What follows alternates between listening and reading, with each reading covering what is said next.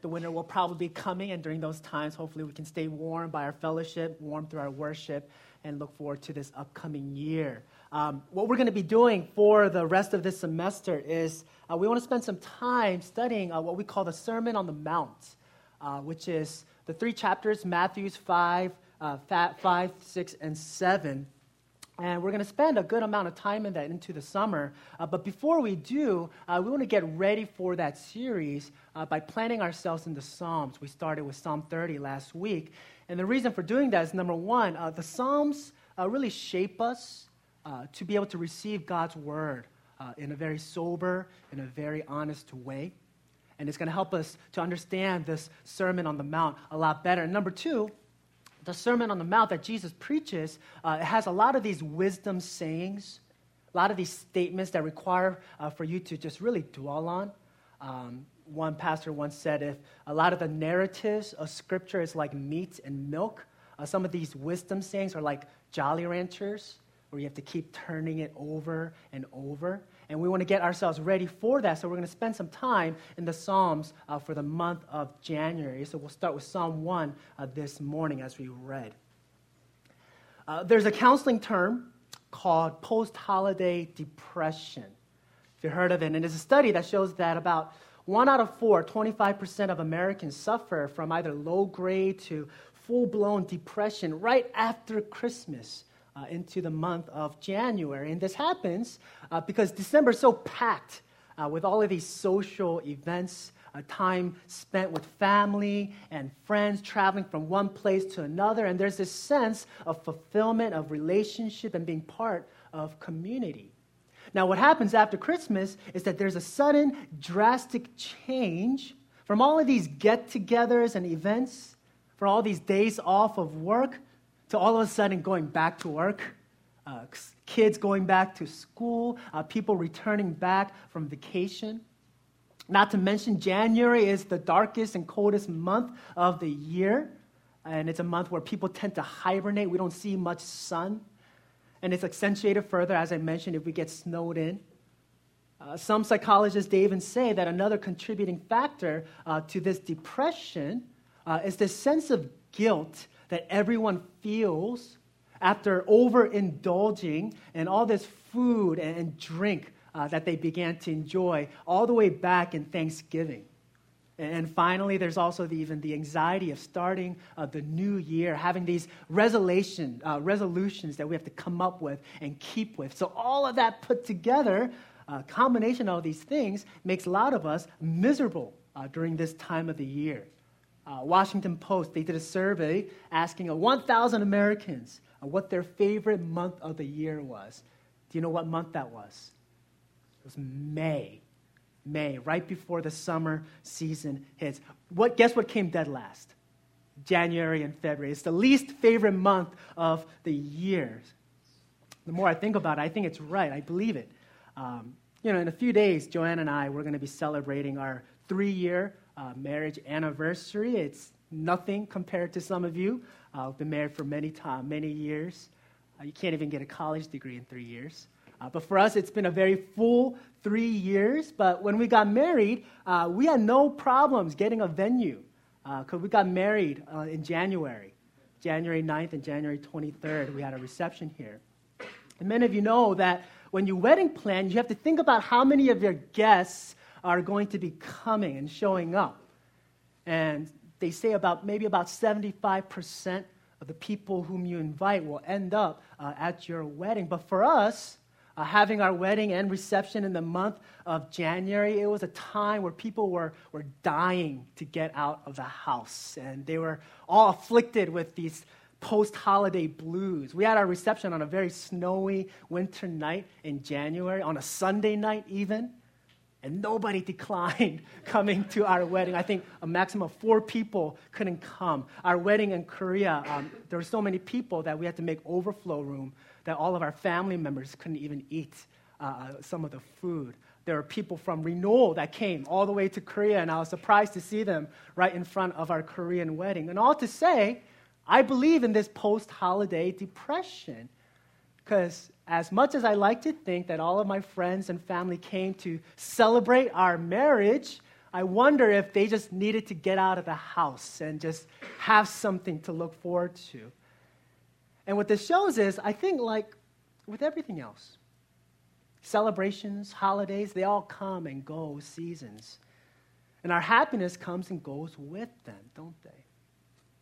And our happiness tends to be like this seesaw situation where our happiness is on one end and the lack of affliction, lack of difficulty, and tribulation is on the other. So, if there's a lot of issues, a lot of difficulties in our lives, then our happiness goes down. If there aren't many difficulties in our lives, our happiness goes up. The reason why I'm talking about this happiness is that's the first word in our passage. It says, blessed but the word is not just saying blessedness, because it can actually be translated as happiness. And many Bible translations do translate it like that. Happy are those, or happy is the man. And as we read further, this state of happiness, we see it doesn't just come and go.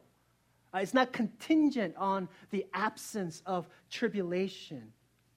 It's not dependent upon getting certain things or having some uh, event to look forward to, but it's a constant happiness we see.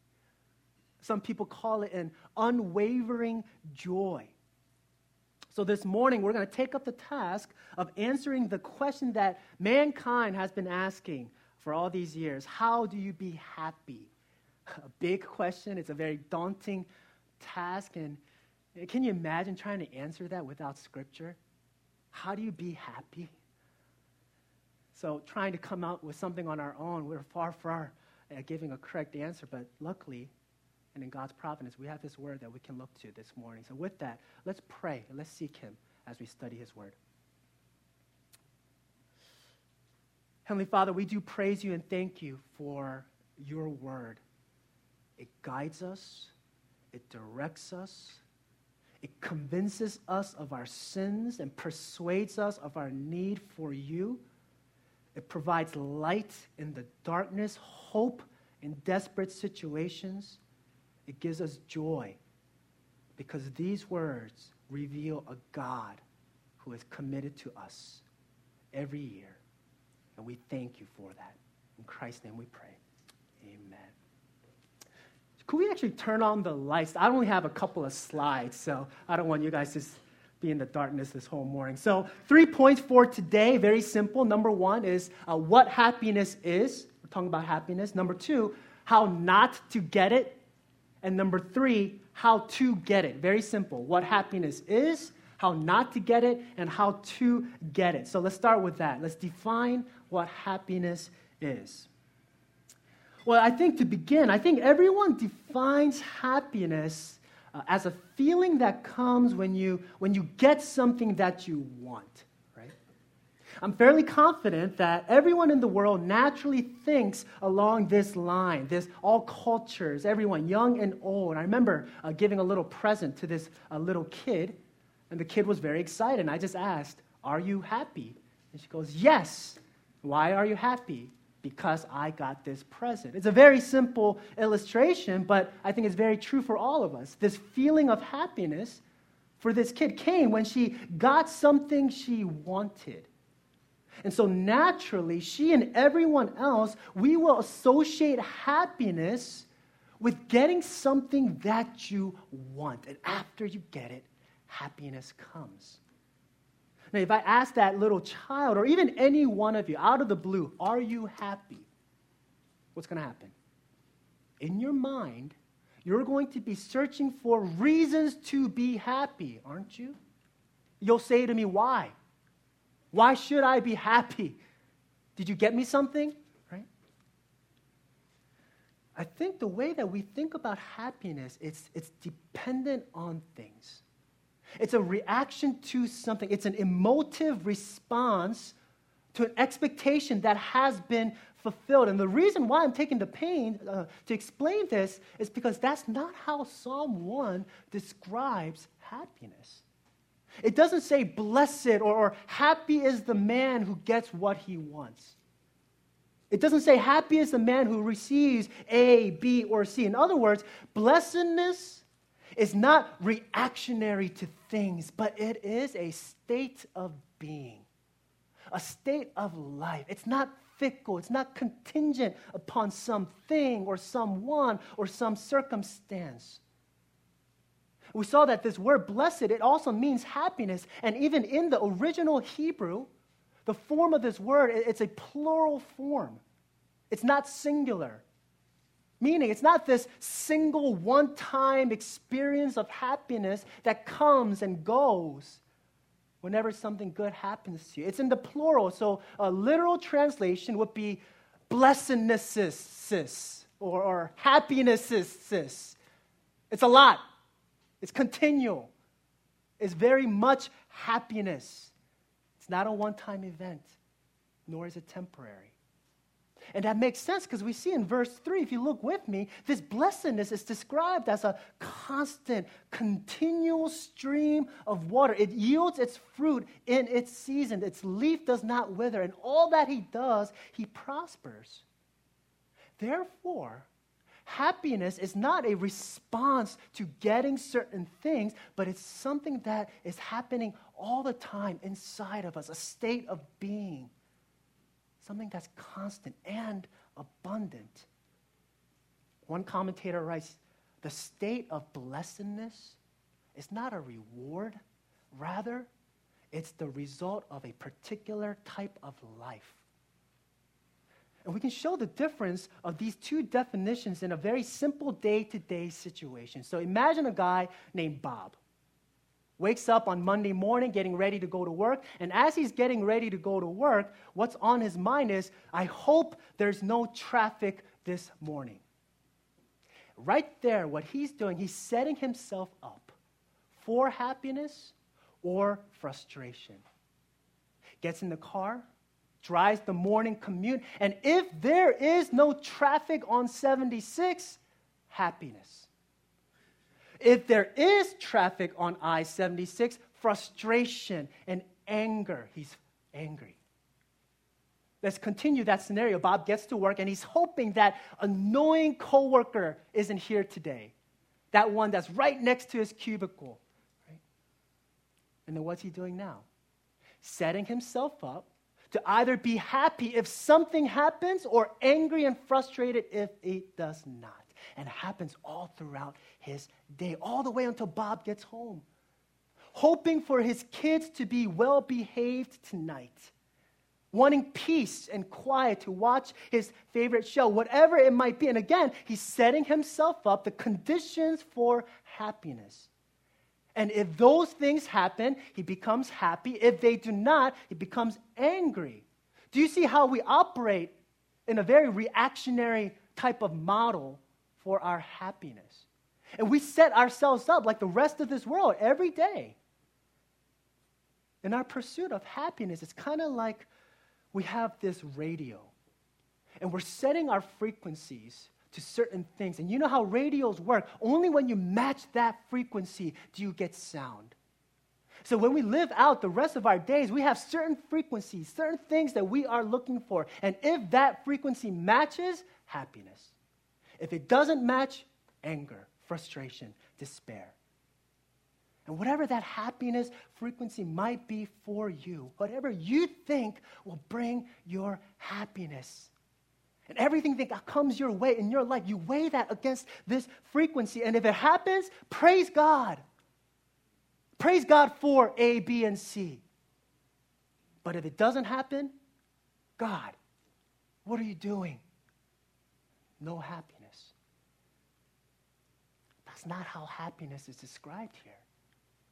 Psalm 1, it looks more like this Bob wakes up in the morning and he does not need to look forward to something to be happy. He might get stuck in traffic, he might be late to work. That annoying coworker might give him a harder time this morning because he's suffering from post holiday depression. He may come home to hear that his kid just got suspended from school.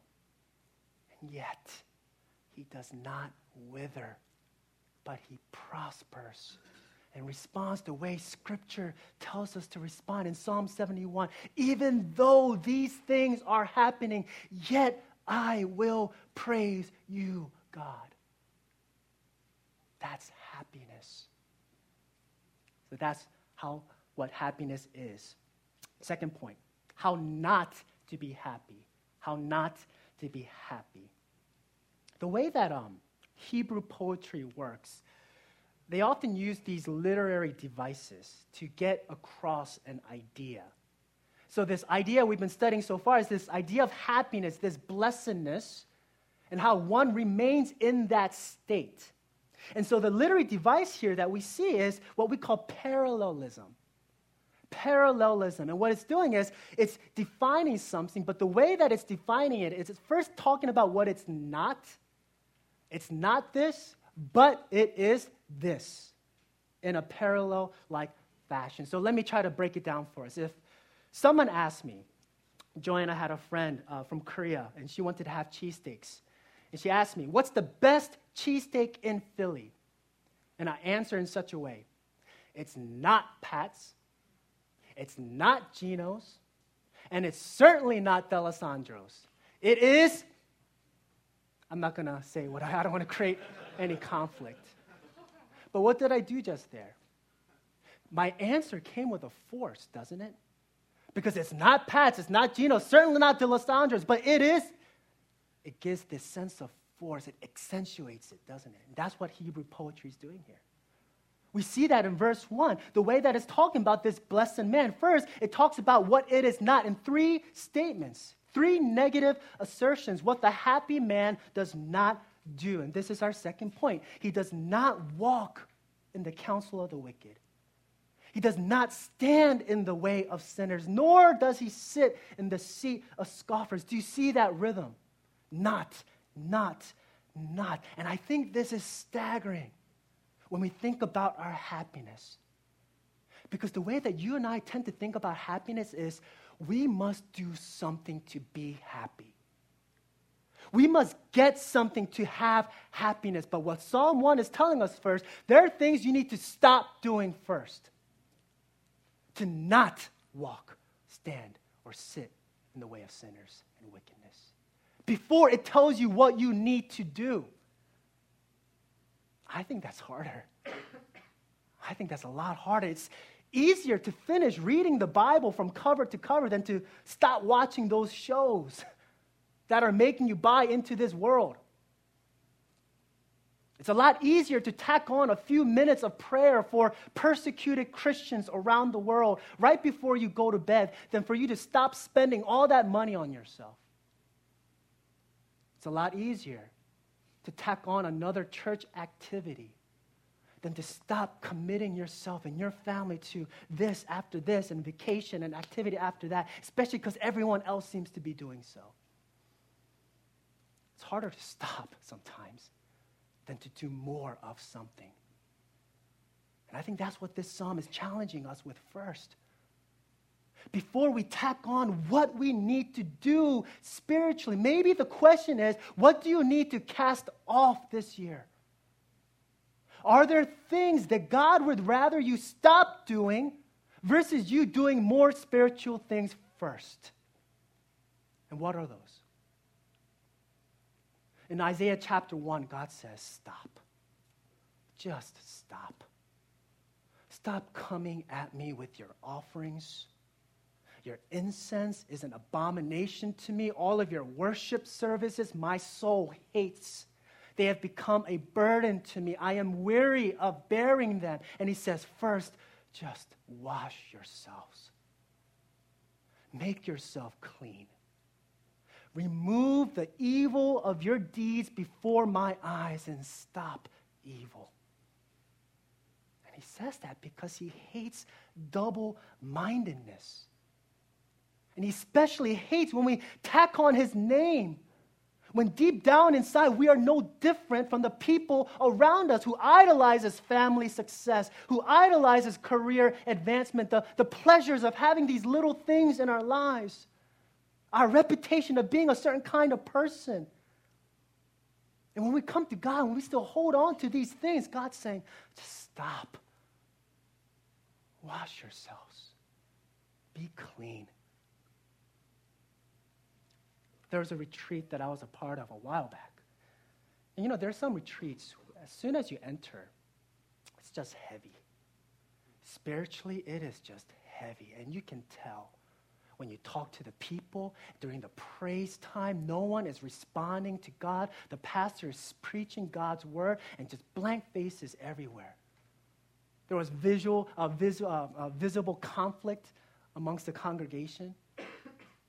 There was nothing we could do except for pray. And we pray. And the next night, I think a miracle happened. And what happened was, after the praise, there was a time of prayer. And during that time of prayer, one of the students, he got up and he walked up to the altar in the front of the sanctuary. And what we had done was, we placed a box in front of the sanctuary saying, if there's anything you want to give to God, perhaps a letter, a prayer, a note, feel free to put it in this box. This is, who, this is where God's going to receive it. And the student, as he come up, he, enter, walks up and he, stands before the box and he takes out from his pocket a pack of cigarettes. he just drops it in the box. Now all the pastors and counselors, we're starting to freak out saying, how did he sneak that in there? I thought we covered everything. but before we even got to talk to him, right after that, another student came up, came and brought these CDs. It was in the early 2000s. Broke these CDs, placed in the box. One of the girls came up. She dropped her makeup kit because she was struggling with her vanity. We found that one student, he was struggling with addiction to cigarettes. Found another person, he was so idolizing music, that's all he would be doing. And more and more, these students came up. After that happened, you should have heard the praise. You should have heard God's word being resound in people's heart that night. The blessed man does not walk in the counsel of the wicked. He avoids the things in this world that is sucking the spiritual life out of him. He doesn't walk nor does he stand in the way of sinners. He doesn't get complacent with the sins around him, thinking that's just how it is. Doesn't get comfortable with the sins that he sees in his life. The blessed man, nor does he sit in the seat of scoffers. He doesn't join in what everyone else is doing. And there will be times, and there are times, when he refuses to participate in certain things because he knows it's going to compete against his love and devotion to God. Now, here's the danger. If you look at verse 1 and you look at the three knots, look at the progression that we see.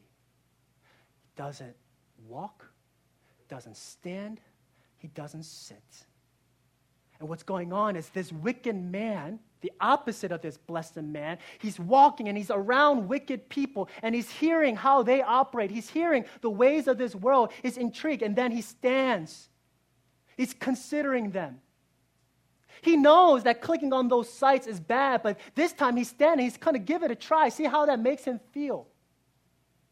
He knows he shouldn't be spending all that money on himself, but let's give it a try. He's starting to become intrigued. And then what happens? He sits, he joins them, and he scoffs with them, and he says things like, Why can't I miss Sunday once in a while? I had a long night last night. What's so bad about me watching these shows? Everyone else is watching it. I'm doing my things with God. And he joins them. Do you see the progression?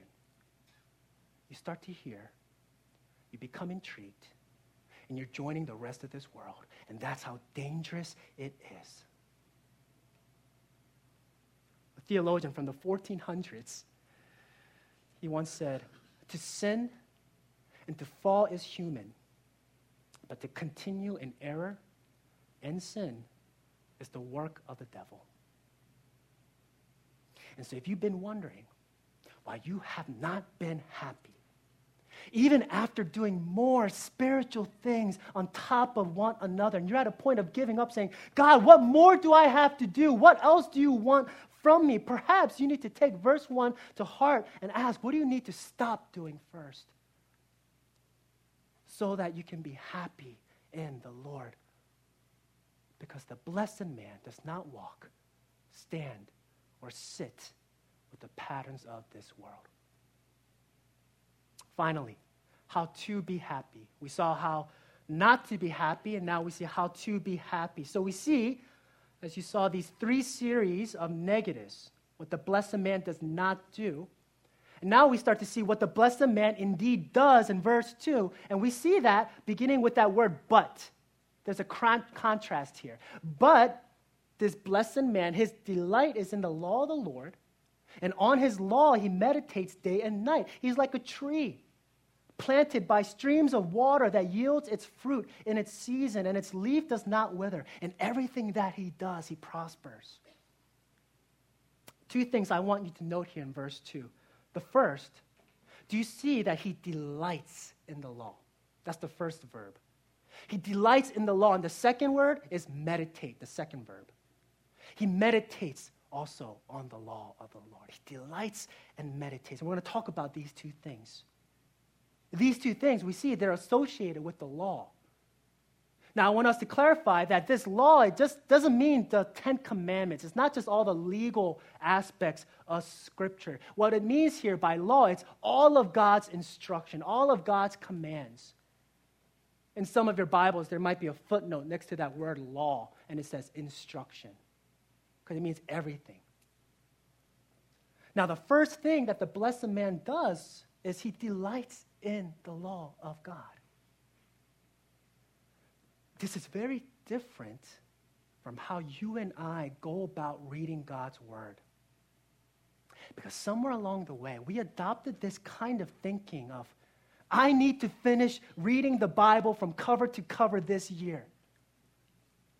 I need to get through this Bible reading plan. Or even slightly better, I need to read scripture this morning so that I can make it this day. I can get through this day. That's the kind of thinking that we've adopted. That's not what verse 2 is calling us to do. It's not saying, finish reading your Bible this year. It's not saying, make sure you read a few verses every morning so that you can get through the day. That's not what it's calling us to do. It's calling us to delight in the Word. That's a whole different ballgame. It's a command to actually love God's word and to want to hear his voice and to appreciate these divine words. John Piper once asked this very stark question. He said, Do you delight in God's word? Or is it more like medicine that you take simply to stay alive? What's Psalm 2, Psalm 1 asking us to do? To see God's word as medicine. I need this so that I can make it, so I can make it throughout the day. It's not asking us to do that, it's asking us to delight in it.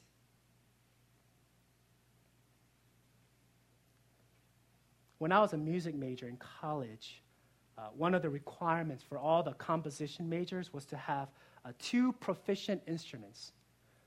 And so there are these practice rooms in the basement of the music building, no ventilation. It was just blocked off felt like prison cells, and we had to every month fill a quota of how many hours we practiced. And we had to submit that to our advisor.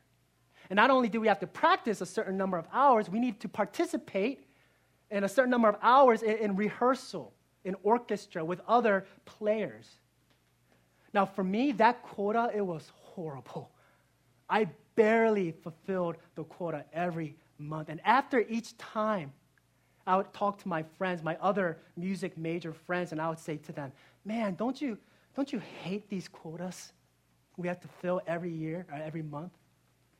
And I wanted them to sympathize with me, and you know what they say? They're like, I love it. I never have to worry about it because I always exceed it. I don't even have to keep track.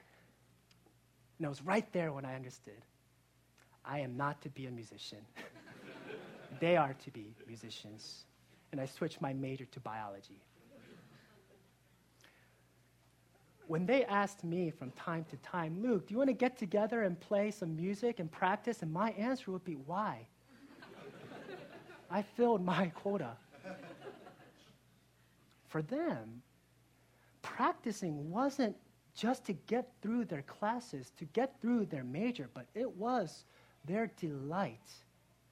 And that's very different from what I had been doing. Do you delight in God's word, or is it more like medicine just to make you stay alive? That's the difference. Next, not only does he delight in God's word, but he meditates on it day and night. Now, when we think in, about this word meditate, uh, we tend to think that it's a very internal, cognitive exercise, right? That simply just happens in our minds. And that's a very Western, modern notion of meditation because what meditation was back in the ancient times, it wasn't this internal exercise, but it was a very verbal, spiritual exercise. And this very same word, if you trace its usage in the Old Testament, it's used to describe the, the cooing of a dove, the low growling of a lion. It means more to murmur or to mutter to yourself continually throughout the day. That's what meditation means. So it's not just reading a portion of scripture in the morning, closing your Bible, and then living the rest of your day hoping that somehow what you read in the morning is going to affect you indirectly. That's not what meditation is. But it's a constant muttering of God's truth to yourself. To even memorize certain portions of scripture to think over what it says like we see in 2 timothy chapter 2 to linger on a certain phrase like a gobstopper to look at the world through the lens of a particular verse instead of just checking off a box on your reading plan. And one writer he describes it like this Bible reading is like yard work. And most of our reading of the Bible is like raking the leaves. Because raking the leaves is relatively easy work. And it can make the yard look better in a very short time. And it's easy enough that even three year olds can even help, right? Thanks to uh, buying these kids' rakes at the hardware store. There's raking, but there's also a kind of yard work where you have to dig. Where raking is reasonably painless, digging, even just a small amount, can be backbreaking. But nevertheless, it is rewarding. He calls this digging unrushed reflection. And he says, raking is easy, but all you get are leaves. Digging is hard, but you might find diamonds. And he says, thinking about God, reasoning about God, knowing God, they are the necessary means to delight in God, enjoying God, and treasuring God. That's why we reflect so that our affections and our souls can be awakened. My violinist friends, at some point in their lives, they started to appreciate the, the tone of each stroke, the timbre of each instrument, the intricacies of this phrase in contrast with another motif, how this particular piece fits with the rest of the symphony, how the bass contributes to the melody. It's when they started to appreciate that, they started to delight. For me, I just needed to pass. Do you see the difference? Psalm 1 says, Blessed is the man who delights in the word and who meditates on it, who digs. And I don't think it's a coincidence that that's what the psalmist had in mind to dig, because in verse 3, we see that the one who murmurs God's word throughout the day is like a tree planted by streams of water. Do you see what's going on? He's planted there. He's not naturally growing there, but it takes intention. He was strategically placed in that stream of water. It requires digging, removing the rocks, softening the soil, placing that sapling in the hole. It takes work. We tend to think someone like, like trees in America, like in the Mississippi, maybe. You know, when there are all these tributaries and all these trees grow naturally. I think many of you, when we think of Psalm 1, perhaps we think of this picture, this kind of image, the first one. Right? We tend to think It's kind of like this great, lush tree that just naturally happens to grow on the riverside. But that's not what it was. In Israel, the main two sources of water were from the rivers Tigris and Euphrates. And how they had to cultivate their crops was they had to tap into one source of water. And in order to do that, they needed to dig. They needed to dig these canals and these irrigation systems so that the source of water would eventually come to their fields. It looked a lot more like this. It took me a lot of time to draw that, to get this point across. Do you see how intentional they were? That's what Psalm 1 is looking like. This next picture, this is what Israel looks like. How the water reaches these trees. These man made irrigation canals, which takes work and digging. It takes murmuring and muttering throughout the day. So, likewise, our reading of Scripture takes preparation so that we can remain in the state of blessedness, so that when the dry season comes, we will continue to prosper. It's being so seeped in God's truth all throughout the day, from having meditating and ruminating on God's word, that the lens through which you see the world is through God's eyes, through heaven's eyes. And what starts to happen is God's word starts to shape you and how you think and how you see the world. So that when Bob he runs into that traffic jam and he sees a long line of cars, his immediate reaction is not, "Man, I'm going to be late for work." His reaction is, "I pray that no one got in an accident," and he starts praying just in case. It happens when Bob gets to work and that annoying coworker is there and he's about had it. He's about to explode and he holds on to Galatians chapter 6 and says, "Do not give up in doing good for you will reap a fruit." when his kids are testing his patience, he's holding on to Colossians 3 that says, You are bought with a price. You are God's chosen ones, his beloved children. As the Lord forgives you, forgive them. He holds on to that for dear life. Finds out that he's getting laid off. He claims Matthew 6 that says, Your Father in heaven knows all of your needs. Do not be anxious. Seek first his kingdom and all these things will be given unto you. He finds out about phase four cancer. And he desperately holds on to Romans 8:38 for I am sure that neither death nor life nor angels, nor rulers, nor things present, nor things to come, nor powers, nor heights, nor depth, nor anything else in all creation will be able to separate me from the love of Christ how are you going to respond to all that is coming your way in 2019? A pastor once writes Imagine yourself this year. You're in the middle of a major decision and you need guidance. And you're struggling perhaps with a very difficult temptation and you really want to have victory over this sin. And the Holy Spirit, He enters your mind and he enters your mental arsenal and he's looking around for available weapons. And all he finds there is John 3:16. All he finds there is Matthew 28, the Great Commission. And he says, as great as these two swords are, those two swords aren't fit for every specific battle. How do we go about filling our personal spiritual arsenal with a supply of swords for the Holy Spirit to use? Think of yourself as a toothpaste. And this year, as soon as you get some pressure in your life, that traffic jam, that coworker, your kids, something about life that's hard, and it starts squeezing you, let me ask, what comes out of you? Does what come out of you, your thoughts, your words, your reaction, does it look like everyone else in this world?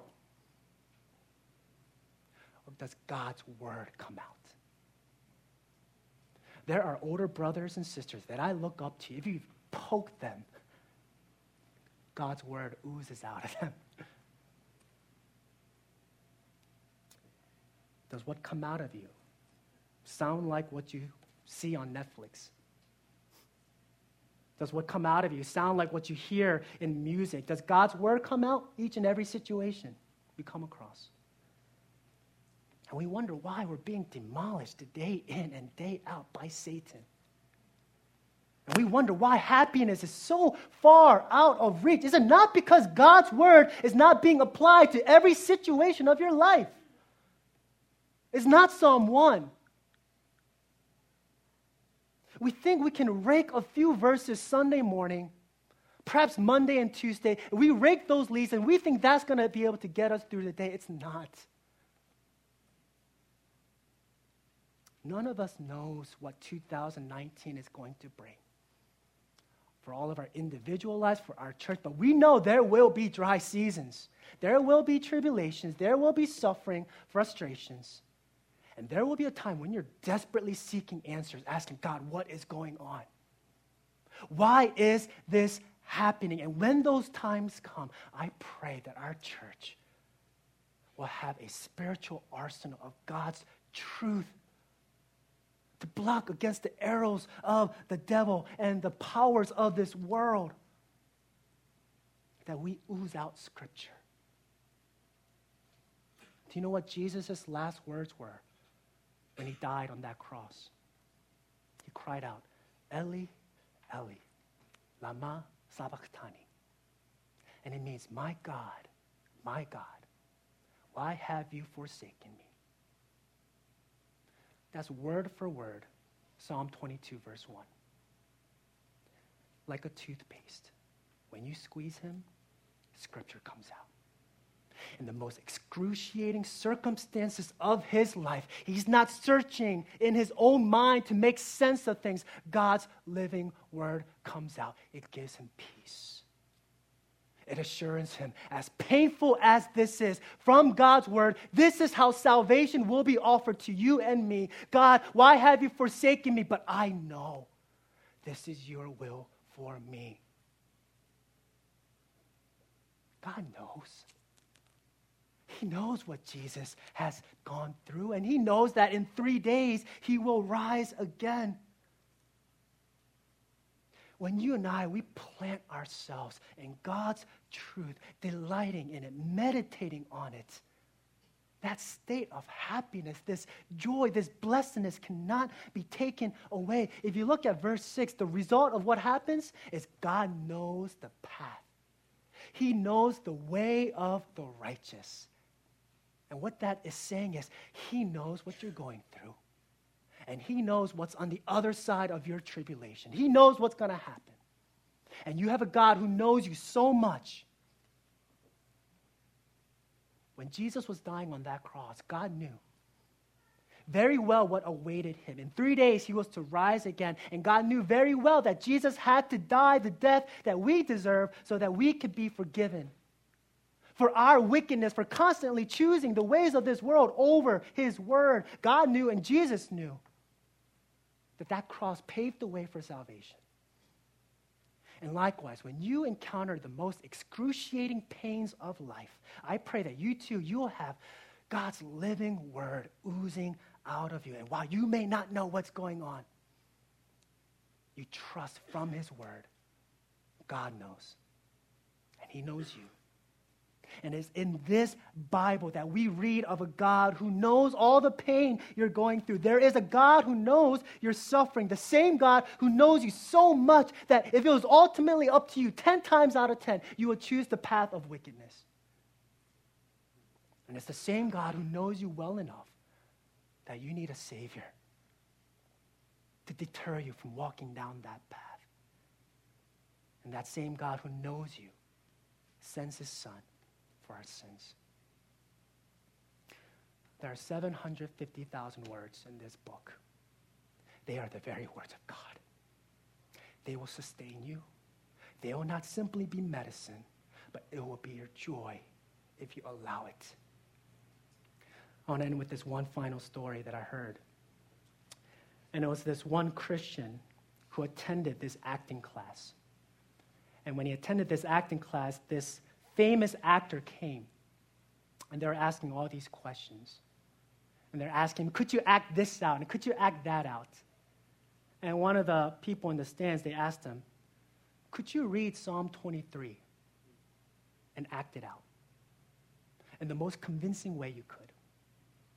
And the actor did. It was impressive, it was powerful.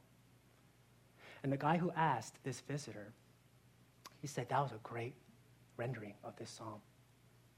And the actor said, Why do you ask? And he says, Well, I'm a Bible believing Christian and I believe this is God's word. And the actor said, Could you read it? And he stood up and he read Psalm 23. And he stuttered. He was shaking. He fumbled over words. But after the end of his reading, the actor said, He's the most convincing because he knows this God. Do you know who this God is in this Bible? Because he knows you. He knows what 2019 is going to come. Do you want to get to know this God this year? Let's pray.